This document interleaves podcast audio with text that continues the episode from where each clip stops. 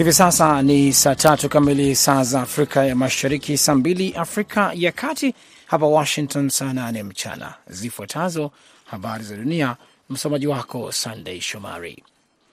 Pande zinazopigana nchini Sudan zilipambana katika mji mkuu usiku kucha mpaka Ijumaa asubuhi hii leo baada ya mazungumzo yaliyolenga kudumisha sitisho la mapigano na kupunguza mzozo wa kibinadamu kushindikana na kusababisha Marekani kuweka vikwazo. Wakazi wa Hatum na mji jirani wa Omdurman walisema jeshi limeanza tena mashambulizi ya anga na lilikuwa likitumia mizinga zaidi, huku mapigano yakiendelea, lakini bila dalili yoyote kwamba adui yake ataondoka katika mitaa ya mji huo na nyumba ambazo wanazikalia. Vita vya wiki saba kati ya jeshi na vikosi vya RSF vimeharibu sehemu za katikati mwa jiji la Khartoum na kutishia ukosefu wa utulivu katika eneo kubwa zaidi na kuwafanya watu wapatao milioni moja nukta mbili kukosa makazi ndani ya Sudan na wengine laki nne katika mataifa jirani. Senegal ilijiandaa kwa siku ya pili ya machafuko hii leo Ijumaa baada ya hukumu ya kifungo kwa kiongozi wa upinzani Usman Sonko na kupelekea kwa moja ya siku mbaya sana ya ghasia katika kumbukumbu za hivi karibuni. Watu tisa waliuawa katika makabiliano kati ya polisi wa kutuliza ghasia na wafuasi wa Sonko siku ya Alhamisi baada ya mgombea huyo wa urais kuhukumiwa kifungo cha miaka miwili kwa ufisadi wa vijana, uamuzi ambao unatia dosari nafasi yake ya kuwania urais mwaka ujao, na upinzani unasema kuwa kuna ushawishi wa kisiasa.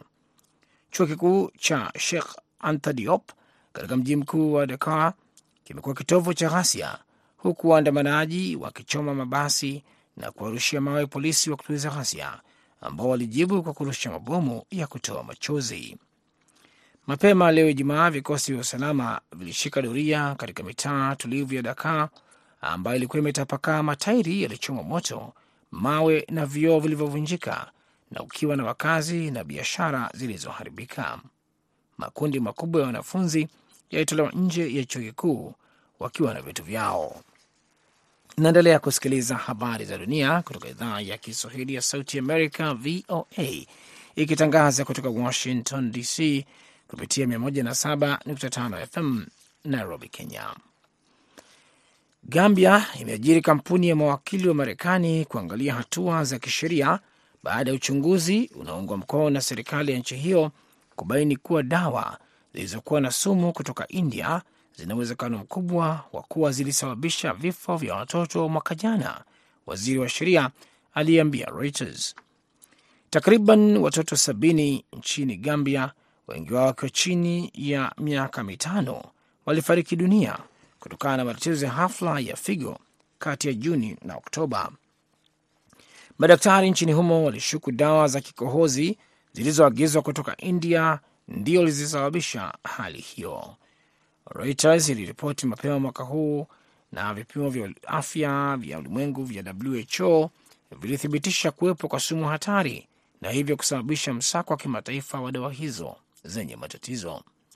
Waziri wa sheria wa Gambia, Dauda Jallo, aliambia shirika la habari la Reuters kuwa hatua za kisheria ni njia mojawapo inayofikiriwa na serikali, ishara ya kwanza ya uwezekano wa kesi za kimataifa kuhusu vifo hivyo. Jallo hakusema ni nani angelengwa katika kesi zinazowezekana za kisheria au kutaja kampuni ya mawakili iliyoajiriwa kusaidia suala hilo. White House inasema iko tayari kufanya mazungumzo na Russia bila masharti yoyote kuhusu mfumo wa udhibiti wa silaha za nyuklia, hata kama inaweka hatua za kukabiliana na uamuzi wa rais wa Russia Vladimir Putin wa kusitisha mkataba wa mwisho wa udhibiti wa silaha za nyuklia kati ya nchi hizo mbili. Mshauri wa usalama wa kitaifa wa White House Jake Sullivan ataweka wazi matakwa ya utawala wa Biden. Hizo zilikuwa habari za dunia kutoka Washington. Jina langu ni Sunday Shomari. Muda mfupi ujao utaungana naye Kennes Bwiro kwenye kipindi cha Kwa Undani. Kennes Bwire, kwa heri kwa sasa.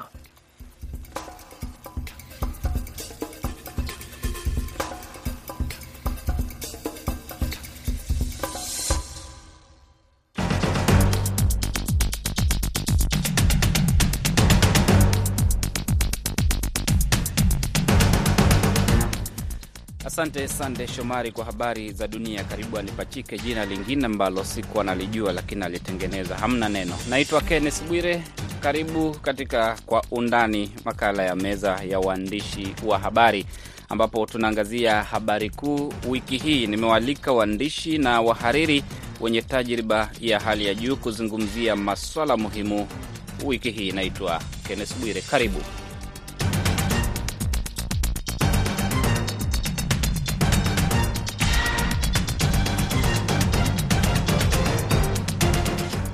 Masuala manne ambayo tutajadili endapo muda utaruhusu. Tutaangazia mswada ambao umepigwa kalamu, umesainiwa na sasa ni sheria nchini Uganda dhidi ya watu wanaofanya mapenzi ya jinsia moja.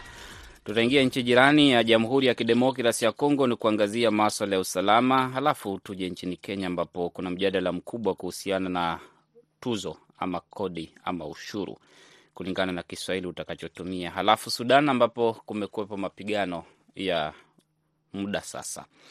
Kutoka Nairobi, Kenya, mwandishi wa ITV Tanzania Duncan Maiche yupo kwenye laini ya simu. Kutoka huko huko Nairobi ninaye Michael Were. Were ni mhariri pamoja na mtangazaji wa Milele FM na K24, na kutoka Kampala, Uganda ninaye Kenneth Lukwago, mwandishi wa Radio 1. Wangwana, karibu. Shukran, shukran. Asante sana Nairobi sema. Haya, hapa Washington DC pia ni kwema, masaa yenu ya jioni, hapa ni ya mchana. Lakini tuanzie nawe Kenneth Lukwago. Uganda wiki hii imekuwa kwenye vichwa vya habari kwa kusaini sheria ya kipekee ambayo wengi wamesema kwamba ni sheria inayokandamiza haki za kibinadamu, sheria kali zaidi kuwahi kusainiwa kote duniani, inayo eh, piga marufuku uhusiano wa kimapenzi kati ya watu wenye E, jinsia moja, yaani katika lugha ya kwetu Afrika Mashariki tunaita mashoga na wasenge. Wengine watasema ni maneno yasiyokuwa na adabu, lakini ndivyo wengi wanavyotumia. Lukwago, wameandikaje waandishi wa habari Kampala kuhusu hili?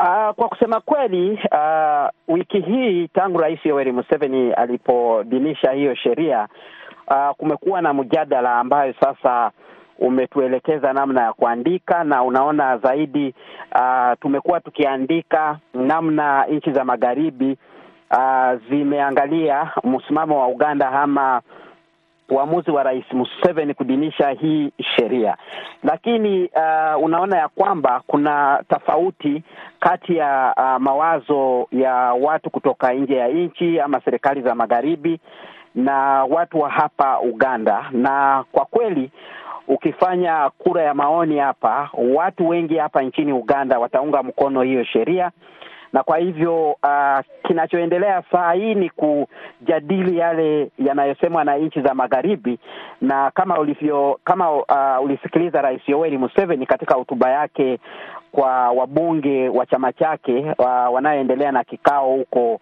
Chankwanzi amesema wazi ya kwamba hawezi kurudi nyuma kwa suala ya sheria hii, na iwapo uh, nchi za magharibi zitakata msaada na kuchukua hatua ingine kwa upande wa biashara, basi uh, tutaangalia bajeti yetu kama nchi tuweze kurekebisha, yaani kuona ya kwamba tunatumia vizuri zile pesa ambazo tuko nazo, na huenda tutatafuta watu wengine wa kufanya nayo biashara. Kwa hivyo yeye anasema hii uh, jambo linahusu uh, um, haki za nchi kama Uganda ambayo ina mamlaka yake, na ni kitu ambayo inahusu tabia za Waafrika. Uh, anashangaa, hata watu wengi wanashangaa ya kwamba mtu anaweza akasema ati watu wa jinsia moja kupendana ni haki za binadamu. Yaani, unajua Uganda ni nchi ambayo imejengwa kwa msingi wa kidini Kikristu, na kwa hivyo dini ya Kikristu hmm. Na kwa hivyo ukianza kuongea kuhusu mambo ya mashoga, mapenzi ya kijinsia moja ni kitu ambayo watu wengi hawataki uh, hata kusikiliza vizuri, na kwa hivyo msimamo wa serikali ni ya kwamba sheria ita um, fuatiliwa na mtu yoyote ambaye atapatikana akikuza uh, ushoga ambaye atawabaka um, watoto ama kubaka mtu mwingine, basi huyo adabu yake itakuwa ni kifo, na yule ambaye atapatikana akikuza ama akifanya vile vitu ambavyo vinaendeleza kazi ya ushoga atafungwa maisha. Kwa hivyo ni hali hiyo hiyo tu, na gazeti zinaendelea kuandika hivyo, na hata mjadala kwenye vipindi tofauti vinaelekea hivyo hivyo tu. Hmm. Ket, eh, Michael, hapo Kenya kuna mbunge anaitwa Peter Kaluma na yeye pia alisema atapeleka mswada kama huo bungeni, lakini uh, tunapojifunza kutoka kwa Uganda, si mara ya kwanza mswada kama huu ulipitishwa kusainiwa na Mseveni, wengine wakaita hii ni zawadi ya Krismasi, lakini baadaye yalikwenda mahakamani, ikatupiliwa mbali, ikawa tena wamerudia mara hii ambayo wamerudia, na tayari kuna fununu kwamba kuna watu tayari wamefika mahakamani, ikiwemo aliyekuwa wakili wa Rais Yoweri Museveni Fox Odoi, naye pia anaripotiwa kutayarisha mswada kwenda kupinga. Hapo Kenya vinaandikaje vyombo vya habari na waandishi wa habari wanayazungumziaje haya? Aa, ni suala ambalo kwa hakika limeteka anga katika Jamhuri ya Kenya, na ndio majirani zetu pia wanajadili hapa na pale, na kwenye vyombo uh, vya habari. Bila shaka ni kitu ambacho lazima tu uh, tuliangazie kutegemea na kile ambacho kinatendeka katika taifa jirani, maanake uh, jirani anapopiga chake, bila shaka upande wa pili lazima uh, ujiandae kukabiliana na makali ya homa. Mm. Uh, ni kitu ambacho kwa hakika wengi wametoa mitazamo yao kutegemea na maamuzi ya bunge, na bunge kwa hakika nchini Uganda ndio ina mamlaka kuu kutegemea na mchakato mzima wa kunyoosha mambo kikatiba, lakini lengo lao kuu haswa ni ku Uh, ama kusimamia maslahi ya wananchi ambao waliochagua waende wawakilishe bungeni, na ndio sababu lengo lao kuu haswa ni kutetea tamaduni za mtu Mwafrika, na ndivyo ilivyo katika Jamhuri ya Kenya. Naona kwenye makala mbalimbali, mijadala mbalimbali, wengi wakisema kwamba ndio Mseveni anaonekana kuwa ni mtu mwenye uh, msimamo mkali, lakini lengo lake kuu haswa ni kunyoosha kizazi ili tusiumbe. Kwenye taratibu za mtindo ama njama uh, wa watu wa Afrika na kuna mkondo kwa watu ambao wanatoka katika mataifa magharibi. Kwa hiyo huwezi ukalazimisha uh, Mwarabu kula nyama nguruwe msikitini, haiwezi. Kwa hiyo wao wanasema kila mmoja alinde mipaka yake kutegemea na tamaduni zake, mradi tu uh, hatuenendi kulingana mbinu za kukandamiza haki ambazo ni za msingi kabisa za kibinadamu, lakini zingine ambazo zinalazimishiwa na sio tamaduni za Afrika ni kitu ambacho lazima kwa vyote vile kila nchi eh, kila taifa, kila kiongozi asimamie na kutetea uh, utamaduni wao. Ndivyo wengi wanavyosema. Eh, ukiangalia vizuri, wengi uh, asilimia kubwa kwa hakika inapinga eh, taratibu za kulazimisha masala ya ushoga ama usenge katika mataifa yao, hususan ukanda wa Afrika Mashariki. Hey, Duncan, tuna tunafahamu pia kumekuwepo minong'ono mingi sana kuhusiana na hiyo sheria ya watu walivyozungumzia. Pole. Nampata. E, nakupata Duncan, nakupata Naam, ninapozungumzia suala la mswada ambao ama sheria ambayo ilitiwa saini na Rais Yoweri Museveni wa Uganda kuwa sheria kuhusiana na haki za wasagaji na mashoga, ni kwamba wakati mbunge Peter Kaluma alipowasilisha mswada ule bungeni, alisema kwamba yeye ananuia kurejesha ama kuhakikisha kwamba e, analinda kizazi hiki dhidi ya kuangamia na pia baadaye mbunge wa Nyali Mohamed Ali akaleta mswada mwingine bungeni ambao anasema kwamba anataka kuharamisha kusafishwa kwa aina yote maswala yote ama taarifa zote zinazohusiana na ushoga na mashoga. Na nchini Kenya, unapozungumza na watu wengi mno, hao wanahisi kwamba Rais Yoweri Museveni alifanya vyema kuakisha kwamba anatia sahihi mswada huo. E, baadhi ya watu ambao nimezungumza nao wanasema kwamba hawakushtushwa sana na hatua aliyochukua Museveni kwa sababu anafahamika kwamba ni mtu ambaye ana misimamo mikali. Wako anachukua msimamo kuhusiana na swala lolote, atakuwa analifata hadi mwishoni. Kwa hivyo baadhi ya watu niliozungumza nao e, wao wanahisi kwamba ni, ni hatua nzuri na pia wengi wanahisi kwamba Kenya inastahili kufuata mkondo huo, ila baadhi ya wanaharakati niliozungumza nao wanasema kwamba eh, haitakuwa vema kwa wa Kenya kulingana wao, wanasema kwamba kulingana na ile hatua ambayo Kenya imepiga kidemokrasia, eh, kuweza kusikiliza maoni ya watu tofauti tofauti haitakuwa vema japo e, ni suala ambalo litakuwa linazua mjadala mkubwa, na tunatarajia kwamba katika siku zijazo, wakati mswada huu itakuwa inaanza kujadiliwa katika bunge la kitaifa nchini Kenya, tutakuwa tunafahamu nini ambacho kitakuwa kinaendelea. Ila wengi wa Wakenya wanahisi kwamba labda umefikia wakati ambao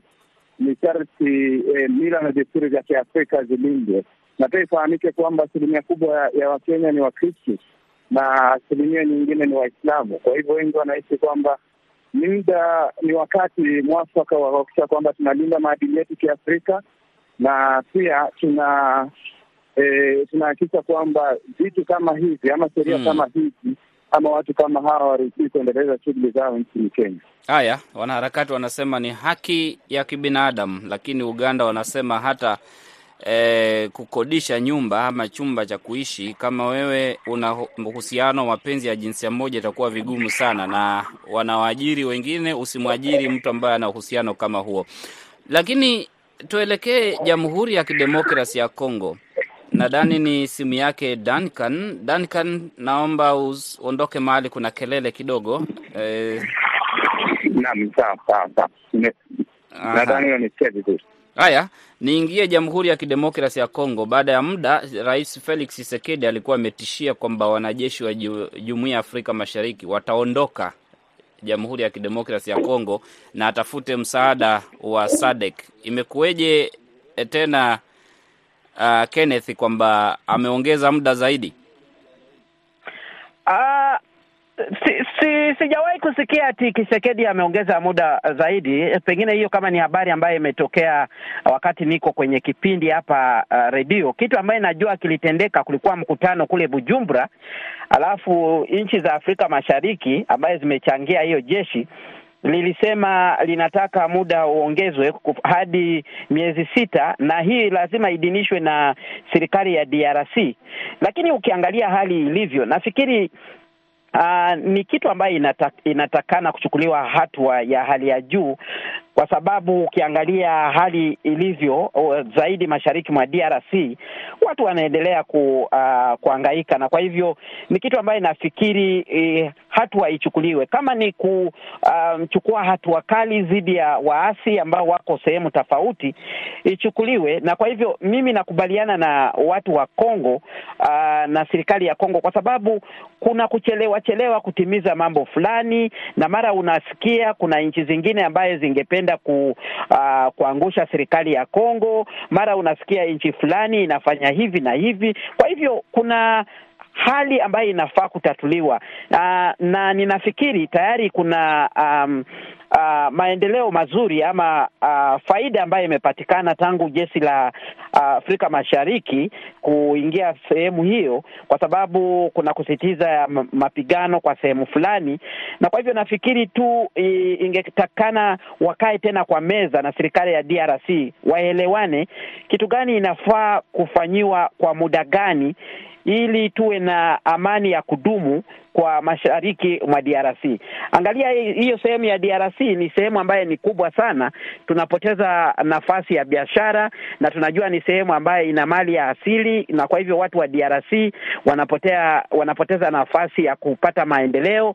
Kwa hivyo nafikiri tu ni swala ambayo inatakana warudi kwa meza, kila mtu ajue kitu gani inafaa kutendeka na kwa wakati gani. Kwa hivyo uh, mambo ya kuvuta kamba uh, kusikia serikali ya Kongo ikiwalaumu hawa kuwa hawajafanya kitu chochote, mambo kama hayo yasitokee tena. Asante eh, mwenzangu, na ni vizuri umenikosoa vizuri sana. Nilikuwa nimekosea, ni kwamba ni viongozi wa Jumuiya ya Afrika Mashariki ambao waliidhinisha kuongeza muda zaidi na wanasubiri eh, uamuzi huo uidhinishwe na serikali kuu ya DRC. Duncan, uh, M23 wamedai kwamba wao wanaheshimu mikataba yote ambayo imesainiwa, mazungumzo yote, lakini raia wa Kongo wanahisi kwamba hawa M23 na wanajeshi wa Jumuiya ya Afrika Mashariki, hasa wanajeshi wa Kenya na wanajeshi wa Uganda wanashirikiana. Kama mwandishi na ripoti ambazo umezisoma na kuzisikia, upande gani unaonekana hapa? Hauelewi uhalisia namna ulivyo? Ni raia wa DRC hawaelewi majukumu ya hili jeshi la Jumuiya ya Afrika Mashariki, wanahisi kwamba wanashirikiana na waasi, ama jeshi limekosea mahali? Na kibinafsi nahisi kwamba kabla ya jeshi la Jumuiya ya Afrika Mashariki liwasili mashariki mwa DRC Congo, nahisi kwamba kulistahili kuwa na shughuli ya uhamasishaji, wananchi wafahamu jeshi hili linakuja kufanya nini, kwa sababu wananchi mashariki mwa DRC wao walitarajia kwamba jeshi la Jumuiya ya Afrika Mashariki litakuwa linakuja kukabiliana na wanamgambo ama waasi wa M23 na baada ya wananchi kukosa kushuhudia haya, ndiposa unapata kwamba kuna taarifa zinazopinzana. Baadhi ya wananchi wanaotaka wanajeshi wale waondoke, baadhi ya baadhi ya wananchi wanataka wanajeshi hao wasalie. Kumbuka mashariki mwa DRC imeshuhudia maandamano hapo nyuma dhidi e, ya wanajeshi wa Jumuiya ya Afrika Mashariki, na hii inatokana ni kwa sababu e, Rais Felix Tshisekedi alikuwa ametaka wanajeshi wa Jumuiya ya Afrika Mashariki waanzishe mashambulizi dhidi ya waasi wa M23. Kumbuka waasi hao wameondoka katika baadhi ya zilizokuwa ngome zao, ila bado wanasalia ama wanakalia katika baadhi ya ngome zao, na katika baadhi ya maeneo mengine raia wanalalamika kwamba e, bado wananyanyaswa, haki za kibinadamu zinakiukwa. E, kimsingi mi nahisi kwamba huenda kukuwa na uhamasishaji, wananchi wafahamu kwamba jeshi hili lilikuja kufanya nini. Wao walikuja kudumisha amani ili waondoe ili wanajeshi wa M23 waondoke kwa hiari katika maeneo ambayo walikuwa yanayakalia na wala sio kuja ku, kuanzisha mashambulizi. Kumbuka e, Rais Tshisekedi amekuwa akishinikiza e, e, kwa wanajeshi wa Jumuiya ya Afrika Mashariki kuanza kufanya mashambulizi na kuwaondoa ama kuwasukuma kabisa eh, waasi wa M23. Na pia suala lingine, labda huenda eh, wanajeshi wa Jumuiya ya Afrika Mashariki waliingia DRC kabla ya kuwekwa kwa e, sera na pia e, mikakati iliyohitajika ili fahamike na wananchi wafahamu na kila mtu afahamu kwamba wanajeshi hawa hawaendi kupigana vita DRC Congo, mm -hmm. ila wanaenda kudumisha amani na kuhakikisha kwamba wale waasi katika maeneo ambayo walikuwa wanayakalia wanaondoka kwa hiari. E, kumbuka M23 imeondoka katika maeneo mengi ikiwemo maeneo ya Kibumba, maeneo mengi tu, ila katika maeneo mengine utashuhudia kwamba bado waasi wa M23 bado wanakalia maeneo yake. mm -hmm. Muhusia amtaki kulipa ushuru Kenya.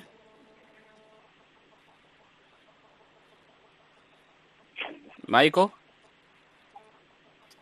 ni, ni mtazamo, kuna mitazamo tofauti uh, kuelekea uh, nini usomaji wa bajeti uh, nadhani takriban majuma kadhaa ijayo, na kubwa zaidi ni kuhusiana na mipango ya serikali hata hivyo kutaka uh, kuongeza ushuru katika mambo bidhaa mbalimbali na pia vilevile eh, kukatwa kwa watu uh, mapato yao, kitu ambacho kidogo imeleta imeleta mgogoro mkubwa kati ya serikali, watumishi wa umma ama serikali yenyewe pamoja na wananchi ambao tayari wanadai kwamba gharama maisha kidogo imekuwa juu, gharama maisha imepanda na wanaumia kusema la kweli.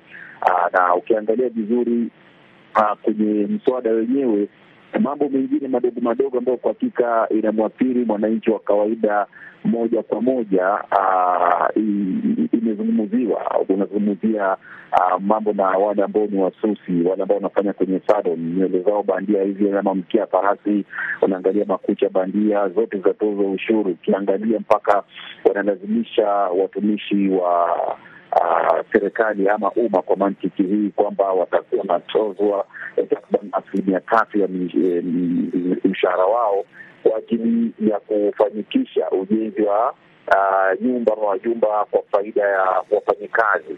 Na wengi wanauliza mbono lazimishi? Je, hiyo ni priority ya kwanza kwa kile ambacho nchi hii tayari maisha iko juu, ukiangalia bei ya mafuta na mambo mengine mengi, na sasa ndicho kitu ambacho kwa hakika siasa wameichukulia kwa uzito mkubwa popote waendapo.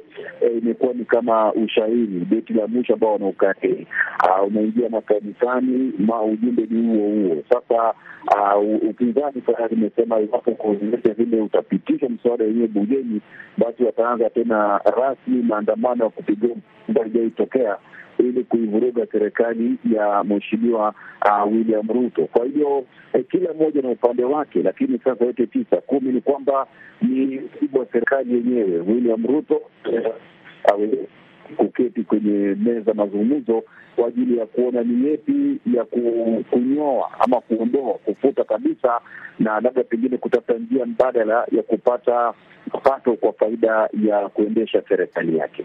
Naona muda unanikaba sana, lakini nikikupa dakika moja zaidi eh, Michael, itakuwaje eh, shughuli za serikali ziendelee bila ushuru kupatikana? Itakuweje mshahara watu waongezewe bila ushuru kukatwa? Itakuweje watu wapate ajira bila ushuru? Itakuwaje watu wapate mishahara bila ushuru?